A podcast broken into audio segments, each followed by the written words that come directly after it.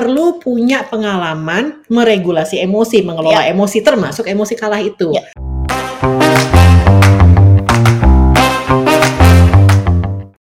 Si Kopi Coklat episode 1 kali ini kita mau membahas tentang kompetisi, lomba dan segala hal yang terkait sama itu deh.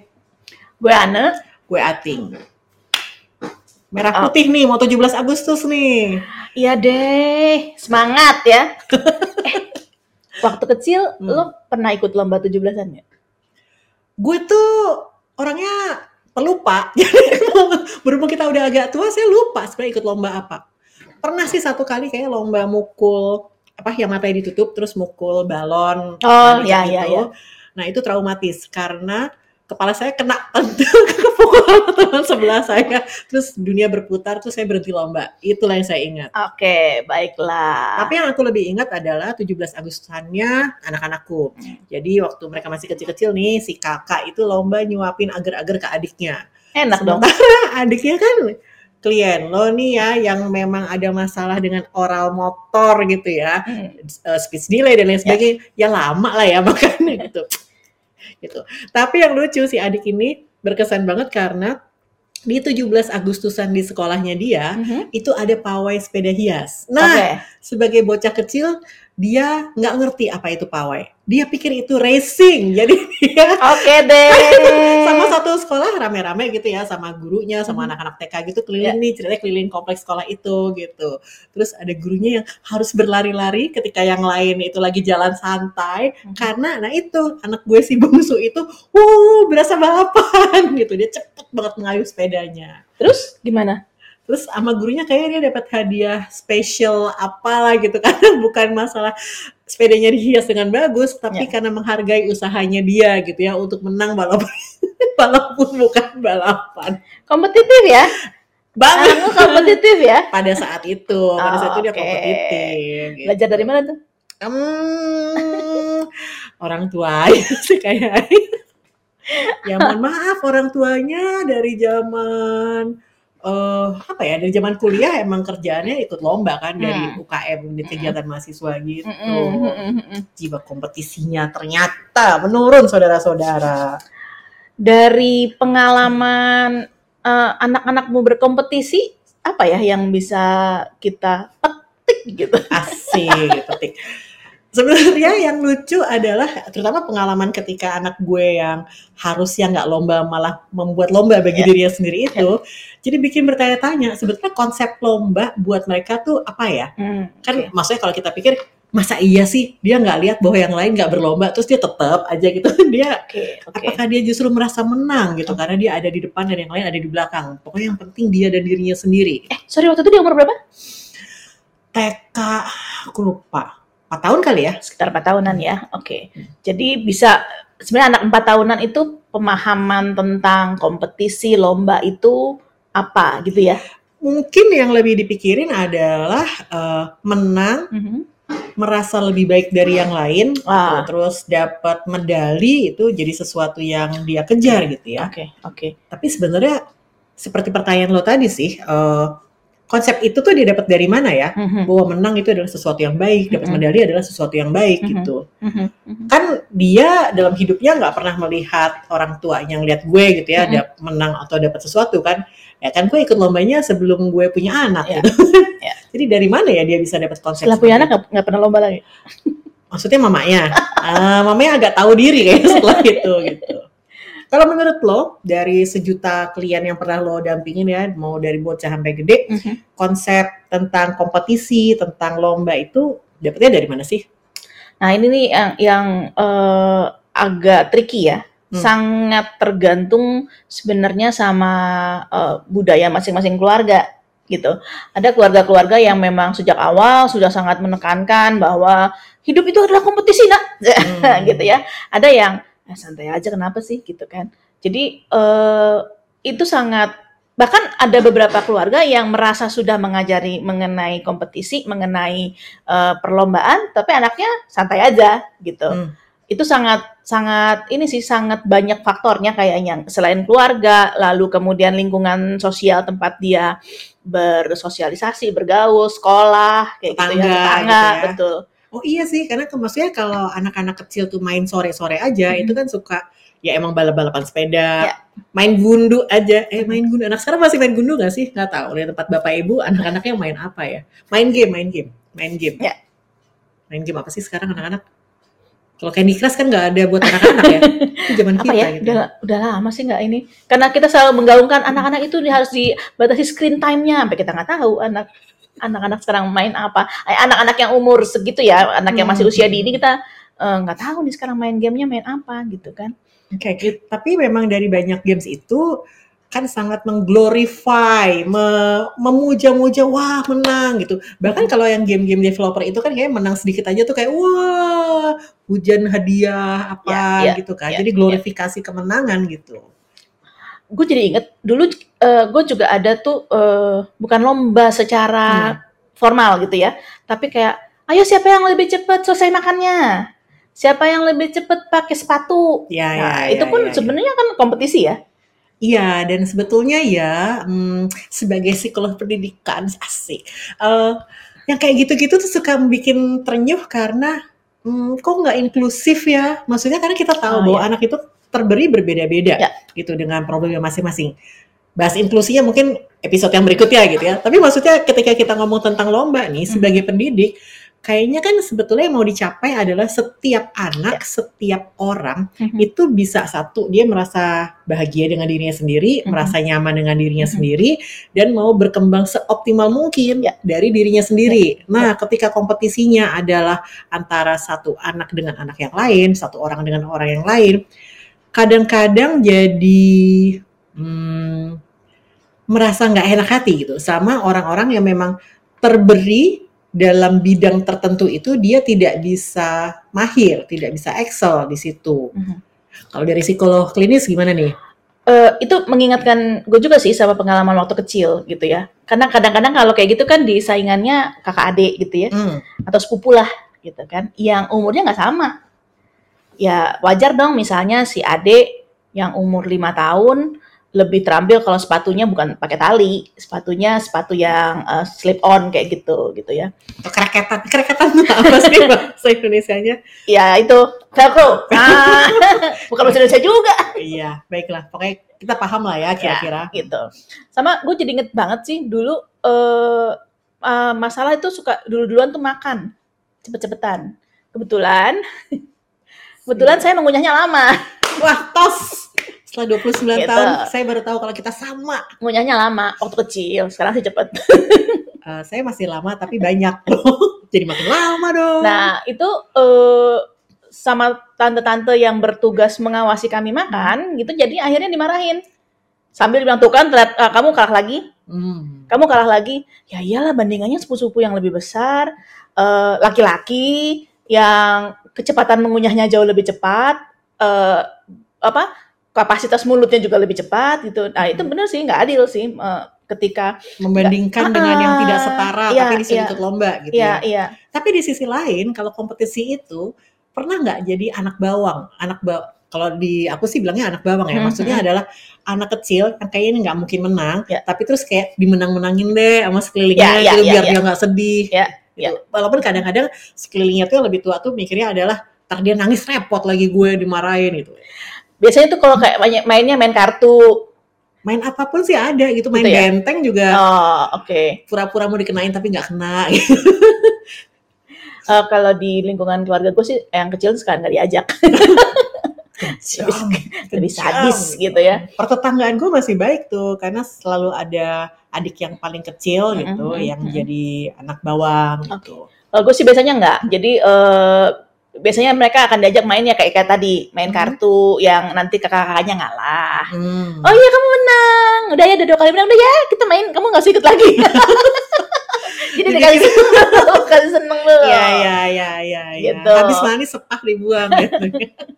Tega. Untung gue kecilnya jauh dari lo dan keluarga lo. Eh tapi gini ya kita ngomong konsep kompetisi anak bawang. Efeknya tuh buat ke depannya buat anak-anak ini seberapa besarnya ya? Apakah kalau dia kebiasaan jadi anak bawang, ntar wah jadi manja terus sampai ke depannya Ya. gitu? Atau sebenarnya nyantai aja ntar gede juga biasa lagi. Uh, kalau yang gue lihat sih ya, kompetisi ini sebenarnya bisa kita pakai untuk membangun, mengembangkan ketangguhan anak. Mhm. Betapa misalnya kalau, uh, kalah, tetap sebenarnya sekarang kita bisa kalah, tapi kan kita bisa ikut lomba lagi, ikut pertandingan lagi, dan ada kemungkinan untuk menang lagi gitu kan. Jadi kan, uh, resiliensi atau, uh, ketangguhan itu kan adalah bukan seberapa uh, dia menang atau kalahnya, tapi seberapa dia mau bangkit lagi walaupun udah kesandung, walaupun udah jatuh gitu. Jadi sebenarnya ketika kita bisa mengakali menggunakan kompet, uh, kompetisi-kompetisi yang terjadi, itu bisa kita pakai sih sebenarnya kalau menurut uh, pengalaman atau pengamatan sehari-hari. Nah, itu tuh yang hmm, ini ya di antara pembicaraan para ibu-ibu uh, jadi kan memang ada orang-orang yang mereka senang dengan model pendidikan positif psikologi dan lain Ah. sebagainya. Cuma nih yang suka agak khawatir karena Mhm. ada uh, sejumlah orang yang aku tahu kayaknya jadi uh, punya pemaknaan yang rada berbeda. Seolah-olah karena harus positif, lingkungan harus positif, anak jadi tidak boleh kalah, anak tidak boleh merasakan uh, Pernah tidak kalah. nyaman gitu. Jadi ya begitulah. Dan kalau buat aku sih itu bukan cara yang tepat untuk memandang si positif psychology gitu ya dan Ya. pendidikan positif itu. Karena sebetulnya hmm, nih kita tetap ngomong kompetisinya sih ya. Jadi nggak ngomong teori panjang di sini. Intinya adalah yang dibuat positif adalah setiap orang sejak dari anak-anak itu diajarkan untuk bisa menerima dirinya sendiri dan mengembangkan dirinya secara optimal Oke. untuk mengembangkan ke arah situ perlu punya pengalaman meregulasi emosi, mengelola emosi termasuk emosi kalah itu. Ya. Justru kalau dia nggak pernah ketemu sama emosi-emosi yang negatif, emosi deg-degan, mau wah kamu tanding, aduh jadi kebelet pipis gitu ya. Eh, emosi, aduh kalah nih, sedih banget, malu banget gitu. Ya. Eh, orang dari anak itu perlu punya perasaan itu supaya dia bisa belajar mengelola. Gimana dia bisa belajar mengelola kalau dia nggak pernah ngerasain gitu kan pengalaman-pengalaman yang seperti itu, gitu. Eh, jadi setuju banget kompetisi itu hal yang penting. Ya. Nah, sementara kan ini ada pihak-pihak tertentu yang bilang jangan berkompetisi, tapi sekarang ini eranya kolaborasi Ah, oke. gitu. Karena ya itu tadi banyak Konsep yang bagus juga sih sebenarnya ya, setuju gitu kan. banget gitu. Oke. Karena kalau di masa depan itu emang harusnya hmm, aku pernah terlibat dalam pembicaraan yang bilangnya gini, kalau kompetisi itu maka ada yang menang, ada yang kalah dalam satu bidang. Tapi kalau kita berkolaborasi, itu kayak energi dari dua pihak yang sama-sama jago ini bisa berpadu dan wah loncatannya jadi lebih jauh lagi gitu untuk Oke. bisa menghasilkan sesuatu. Ada pandangan yang seperti itu, tapi gimana nih ya? Apakah emang kompetisi sebaiknya ditinggalkan dan emang sekarang eranya kolaborasi? Tapi kan gini ya, eh, kita nggak bisa memastikan anak kita pasti tidak akan pernah menghadapi kompetisi. Anak-anak, nggak cuma anak kita sih, anak-anak generasi anak-anak generasi di bawah kita lah ya, Hmm. itu suatu saat akan pernah mengalami, pasti akan pernah mengalami kondisi di mana dia kalah, kondisi di mana keinginannya tidak tercapai. Ya kan salah satunya dia menang itu adalah eh, keinginan yang tercapai kan. Tapi Hmm. kalau dia kalah artinya ada keinginan yang tidak tercapai. Kalau dia tidak pernah belajar tadi seperti yang lo bilang eh, mengelola emosinya ketika dia kalah, ketika keinginannya tidak tercapai, gimana dia bisa eh, apa belajar mengelola emosinya gitu. Kalau dia nggak pernah punya pengalaman itu gitu kan. Hmm, tapi kalau dipikir-pikir lagi, kalau atas nama punya pengalaman emosi yang tidak positif, nggak harus lewat kompetisi juga kan? Berusaha kolaborasi, tapi miss nih komunikasinya, nggak nyambung komunikasinya, terus jadi bete-betean. Itu kan juga sebetulnya sesuatu pengalaman emosi negatif yang membuat dia harus belajar mengelola diri juga kan? Oke, tapi itu kan dalam lingkungan yang sangat ter- terkontrol kita bisa lakukan itu. Tapi pada Hmm. lingkungan yang lebih luas di luar sana, kita nggak bisa kontrol segitunya loh, gitu loh. Bahwa dia akan pernah punya pengalaman eh, kolaborasi yang gagal sehingga punya pengalaman negatif gitu kan. Iya Iya sih, sih? kayak misalnya ya kalau ada anak kecil gitu. Kalau zaman kita dulu main apa yang bareng-bareng ya? Main masak-masakan, main dokter-dokteran gitu. Terus ada yang tidak tidak kooperatif gitu ya pas main itu jadi ah ngeselin nih dokternya gitu. Terus ditinggal itu bisa juga gitu ya. Ya. Hmm, iya itu sebagai eh, bagian dari kolaborasi yang tidak berjalan mulus. Ya. Tapi pasti pernah ya ngalamin kolaborasi yang tidak berjalan mulus itu sih. Kalau eh, gue propose kondisi yang lain gimana? Daripada Apa kita harus memilih ngajarin kompetensi atau kolaborasi, bisa nggak sih sebenarnya dia diajarin sekalian? Kompetisi kak, kompetisi Eh, bukan kompetensi. kompetisi, ya, maaf. Ya, Kompetisi dan antara memilih antara kompetisi dan kolaborasi, bisa nggak sih sebenarnya kedua kedua hal tersebut diajarin? Kok diajarin sih? Eh, Disajikan dalam hidupnya. Ah, Iya, makanan kali. dikembangkan. Gimana gimana? Coba coba coba deh. Jadi gini, baga- eh, memungkinkan nggak sih sebenarnya kalau kompetisi dan eh, kolaborasi. Kolaborasi. itu konsepnya diajari, ajari ya, diajari apa sih? Nyaman nggak sih diajari? Eh, sebenarnya gini, ini, tapi ini jadi belok dikit ya. Kalau kita Ya, ngomong diajarin, Mhm. itu kan selalu kesannya adalah ini ada ses- se- Nah. satu pihak yang lebih tahu dan ya, kasih ya, tahu ke ya, bawah. ya. Sedangkan kalau buat gue yang pasti buat lo nih maksa karena kita udah 29 tahun bersama itu ya. Karena buat kita kan pendidikan tuh tidak harus yang pihak yang lebih tahu ngasih tahu ke bawah. Ya, ya. Tapi bagaimana kita membantu sedemikian rupa bisa nonton doang supaya yang di bawah ini entah anak, murid atau siapa pun ini bisa mengembangkan dirinya. Oke. Jadi Berarti balik ke yang tadi lagi antara kompetisi dan kolaborasi mau di dibuat supaya si anak itu mengalami keduanya. ya, oke. Mhm. Jadi kan memberikan memberikan pengalaman ya, Oke, mengcreate pengalaman, pengalaman, baik eh, kompetisi kompetisi maupun, kolaborasi. Jadi kita nggak perlu nggak perlu milih salah satu gitu. Diciptakan saja eh, berbagai kondisi ya pernah ada kompetisi, ada kolaborasi juga gitu. Sehingga eh, mereka lebih adaptif gitu. Ketika ketemunya eh, tantangannya adalah kompetisi ya mereka bisa berkompetisi Hmm. dengan dengan baik termasuk berbagai regulasi emosi ikutan pasca kompetisi tersebut dan ketika eh, tantangannya adalah kolaborasi ya mereka juga bisa menyesuaikan bisa bisa melakukan berbagai strategi untuk bisa berkolaborasi dengan baik gitu Jadi emang intinya adalah ketika pembelajaran yang kita lihat efek akhirnya gitu ya, dia bisa belajar apa dari apa yang dialamin ini. Mhm.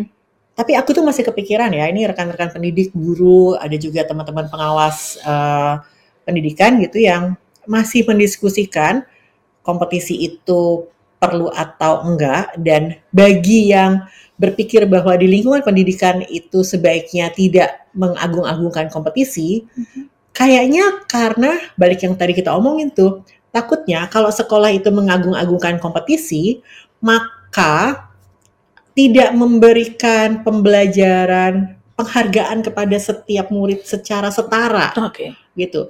Jadi mungkin hmm, bisa dipahami bahwa ada sekolah yang memang tidak mau kompetisi tapi mau kolaborasi karena punya pemikiran yang yang lain itu tadi gitu. Cuman kalau dari pembicaraan kita barusan sih, Mhm. kayaknya kita mau nggak mau saat ini berposisi bahwa anak tuh kayaknya nggak bisa dibikin steril dari kompetisi Ya. karena dalam hidup itu akan ada kompetisi Mhm. bahwa sekolah memilih untuk tidak menganut eh, aliran menyuruh anak-anaknya kompetisi, fine-fine aja, sepanjang anak-anak itu memang di dipantau, diobservasi supaya perkembangan emosinya itu bisa kaya, gitu ya, menghadapi berbagai hal yang positif maupun hal yang negatif, gitu ya. Mhm. Dan itu tidak harus lewat kompetisi sih, Mhm. gitu. Mhm.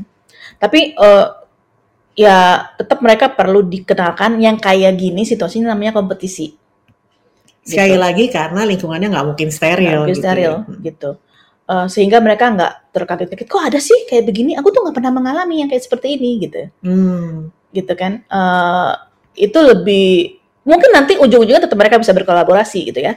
Tapi kan akan ada shocking momennya tuh gitu yang mereka harus ah, apa tuh dunia harus bagaimana nih, adjustnya harus bagaimana nih gitu dengan dengan eh, pengalaman masa lampaunya gitu kan, seperti itu. masih mikir-mikir lagi sih ini emang topik nggak ada habis-habisnya sih ya dibahas gitu ya. Oke, eh lagi bayangkan kalau tadi kan kita ngomong pendidikan buat anak-anak. Pas udah gedenya, apakah bermasalah nih kalau misalnya ada sekelompok orang yang kompetitif terus di tengah mereka ada yang santai aja Nah. gitu. Itu masalah nggak sih? Ya, ini yang juga banyak dikhawatirkan eh, orang tua orang tua sih, Hmm. orang tua yang ya sekitar deh gitu ya. Eh, anak saya itu nggak punya jiwa kompetisi sehingga akhirnya pencapaiannya segitu-segitu aja. Padahal kayaknya potensinya lebih deh dari itu. Nah, itu tuh yang penting banget karena buat orang-orang yang tidak penganut aliran kompetisi, jangan lupa bahwa yang harus dipush adalah anak itu punya uh, keinginan dan kemampuan untuk mengembangkan diri seoptimal mungkin di potensinya dia. Oke. Jadi nggak cuman uh, kayak jalan di tempat gitu ya. Kalau nggak pakai kompetisi caranya gimana? Ini ya, saya teringat pembicaraan 15 tahun yang lalu bahwa yang namanya eh, Lama ya? Enggak, enggak, 15 tahun yang lalu sebentar gitu. Waktu itu kita lagi ngomong tentang eh, prinsip keunggulan, Oke. gitu ya, lagi prinsip Mhm. keunggulan. Mhm. Unggul tuh apa sih? Mhm. Bukan unggul ametung. Eh, maaf Ah. deh. Unggul itu eh, waktu itu kita diskusinya adalah apakah unggul itu selalu harus menang dari orang lain? Oke. Akhir diskusi sih kita kesimpulannya bisa sih unggul itu menang dari orang lain Mhm. gitu ya, tapi bisa juga unggul adalah kita eh, menang dari diri kita sendiri di masa lalu. Cakep nggak tuh? Menang Oke. dari diri kita sendiri di masa lalu ya berarti kan kita berkembang Oke. gitu. Agak PR sih tapi ngajarin itu kan ke anak-anak terutama di bawah usia remaja ya. Sama yang tua juga susah. Ke diri kita sendiri susah. Emang lo nggak pernah ngerasa stuck gitu? Kata siapa sekarang enggak? Justru kita sekarang. Eh tapi luar biasa loh. Kita berhasil mengalahkan diri kita sendiri. ya, betul. Buktinya ada episode pertama podcast dia. Ini wah luar biasa perencanaannya dari zaman tahun kapan gitu mau bikin sesuatu. Jadi Ya. kita menang kompetisi dengan cara kolaborasi asik Ah. bisa-bisa kita aja sih. Apa tuh? Eh itu itu bisa juga tuh ya sebenarnya gitu. Bahwa eh, kompetisi itu si- situasinya tetap ada, tapi kita tidak selalu harus mengalahkan orang lain. Kita bisa berkolaborasi untuk mengalahkan situasinya. Hmm. Gitu kan? Ya ya ya ya ya. Lebih Jangan- PR sih ngajarinnya. eh jadi lebih kayak temanya survival ya. ya, Apa pun menghadapi musuh yang lebih besar bersama-sama. Tapi tetap kompetisi kan? dasar suka challenge nih ya. Maksudnya gue mau challenge lo gitu. Kenapa kondisi dan lingkungan harus dianggap sebagai musuh? Kenapa nggak dianggap sebagai teman? Terus kita mindful dulu. Karena secara alamiah ya emang tidak selalu semuanya bisa berteman gitu. Semua ancaman di luar sana tetap ada. Ini emang dia aja sih yang kompetitif gitu ya. Iya nggak sih? Nggak ya? eh, sejujurnya nih, kita jadi pribadi dia, kita nggak Ya. jadi sosok yang psikolog atau apa. Lo kompetitif nggak? Ternyata iya. ternyata harus sadar dari dulu emang lo kompetitif gitu. Ya, ya. Eh, gue inget lo pernah cerita zaman lo kecil lo cucu kesayangan eh, nenek lo Bukan, cucu perempuan pertama pada keluarga Minang. luar biasa ya cucu perempuan pertama keluarga Minang yang kalau eh, tetua-tetua itu datang bawa coklat yang sama Iya. lo disuruh ngambil duluan Iya, kan? iya, iya bener. Coklatnya sama mereknya semua belinya juga lusinan Pilih. Kenapa dia masih dipilih Pilih duluan. apa yang mau dipilih pilih aja yang paling atas gitu ya Ya. itu kali ya lo dari Ya. dari orok udah dibiasain kompetitif harus menang gitu eh gue kompetitif gak ya iya kayaknya sih gue kompetitif karena gue merasa gue harus membuktikan diri gue sendiri Hmm. gitu jadi jangan-jangan bapak-bapak ibu-ibu yang sekarang suka kompetisi dan pengen anaknya berkompetisi, mungkin sebetulnya kalau kita balik ke diri kita sendiri, ada sesuatu di masa lalu kita yang membuat kita selalu merasa pengen membuktikan, baru merasa berharga atau kita mencapai sesuatu. Kok jadi berat sih omongan kita? Kan tadi dari 17 Agustus ya. Aduh. kita nggak bisa balik yang santai aja gitu. Yang versi beratnya kita tunda episode yang lain. Eh, tapi ini mau nggak mau emang sampai ke situ sih, Ting. Gitu ya. Iya kan? Kita ada perencanaan berapa ratus episode ya. Nah, Oke, jadi kalau misalnya mau balik lagi nih masalah kompetisi, kolaborasi, masalah hmm, me- menghargai setiap orang, inklusi Mhm, gitu. Kalau lo jadi pendidik, lo mau mengadakan kompetisi nggak? Ah nggak, gue gue gue biar pertanyaan lebih susah. Gimana caranya?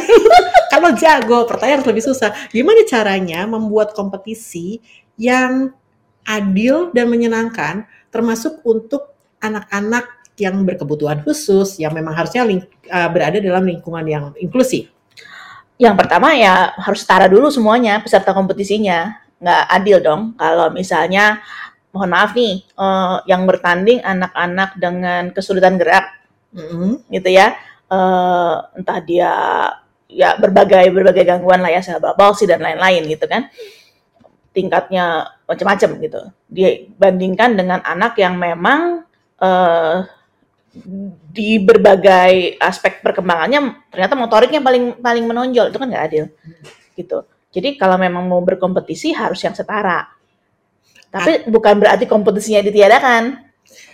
Di emang pendidiknya harus segitu jagonya untuk menciptakan momen-momen sehingga setiap orang bisa merasakan jadi pemenang Ya. sesuai dengan bidang keahliannya masing-masing gitu ya. Mhm, mhm, betul. Selamat ya buat para pendidik. Tidak mudah hidup di dunia inklusi yang bisa membuat semua pihak bahagia. Betul, seperti itu. Dan membuat eh, orang tua orang tua juga bahagia. Eh, coklatnya dingin. Emang itu coklat. Anggap aja coklat. Eh coba kita review. Kita udah ngomongin apa aja nih? Eh, sebentar. Sebelum review, Gak percaya, pasti lama kalau lo bilang gitu. enggak enggak gini. Apa? Eh, gue sih ter- ter- terpikir sebenarnya kan yang salahnya bukan kompetisinya ya, yang salahnya bukan kompetisinya. Salah lo. Salah gue. Salah teman-teman gue. Ah, Lanjut. Ini cuma usia tertentu yang tahu jokes ini nih. eh, yang lebih pentingnya kan adalah eh, bagaimana pengelolaan eh, baik itu emosi, ekspektasi dan segala macamnya eh, terkait dengan kompetisi tersebut kan. Iya, begini, iya. Jadi oh, kompetisinya it's okay, Mhm. eh, bisa menjadi tidak oke ketika ada yang eh, nggak nggak sportif, ada yang nggak mau menerima kekalahan, ada yang Melakukan kecurangan. nah kayak gitu gitu kan sebenarnya. Jadi Dan ada yang merasa terpinggirkan atau apa Ya, karena ya, Iya, jadi kan kan, kembali ke ke pemaknaannya, Ya. ba- kembali lagi ke bagaimana menyikapi hasil dari kompetisi tersebut gitu kan. Ya. Jadi kita sepakat bahwa kompetisinya nggak masalah. kita nggak harus sepakat juga Oh. sih. Sepakat dong. Enggak, enggak harus. Itu enggak kita sepakat untuk berbeda juga nggak apa-apa gitu. Dan kita emang hidup di dunia yang segini berbeda-bedanya gitu ya. Oke Tapi deh. boleh deh kali ini saya sepakat bahwa kompetisi ataupun enggak, kolaborasi sih wajib ya. Kalau buat saya kolaborasi itu wajib. Eh, tapi yang penting adalah semuanya mesti dilihat dari perkembangan setiap individu, setiap Ya. anak. Apakah pada akhirnya dia bisa menuju pada kebahagiaan? Asik. Dan Ajar Dewantoro banget ya sih. ya, dan jangan lupa eh, pemaknaan selanjutnya, pemaknaan setelah kompetisi tersebut gitu. Oke, silakan recap. Panjang. Em, kompetisi itu penting. kompetisi itu tidak terhindarkan. Eh, jangan lupa pemaknaan pasca kompetisi. Eh, tidak, jangan pernah meninggalkan kolaborasi. Kolaborasi dan kompetisi tidak perlu dipilih. Bisa diberikan pengalamannya sekaligus. Terus sebagai recap saya nggak setuju kalau dia bilang kompetisi itu penting. Buat saya kompetisi bisa penting bisa juga enggak. Karena balik lagi adalah yang penting bagaimana itu menjadi salah satu pilihan hidup untuk berkembang ke depan. Yang penting adalah berkembang ke depannya Ya. lewat kompetisi Baiklah. ataupun tidak kompetisi. Oke, Gitu. kalau Yang begitu kita sepakat tidak sepakat. sepakat ya. Enggak, enggak, enggak. Kali ini sepakat. Gue sepakat. Gue sepakat tentang itu. Menang. Terus kan kompetitif kan gue bilang gue menang.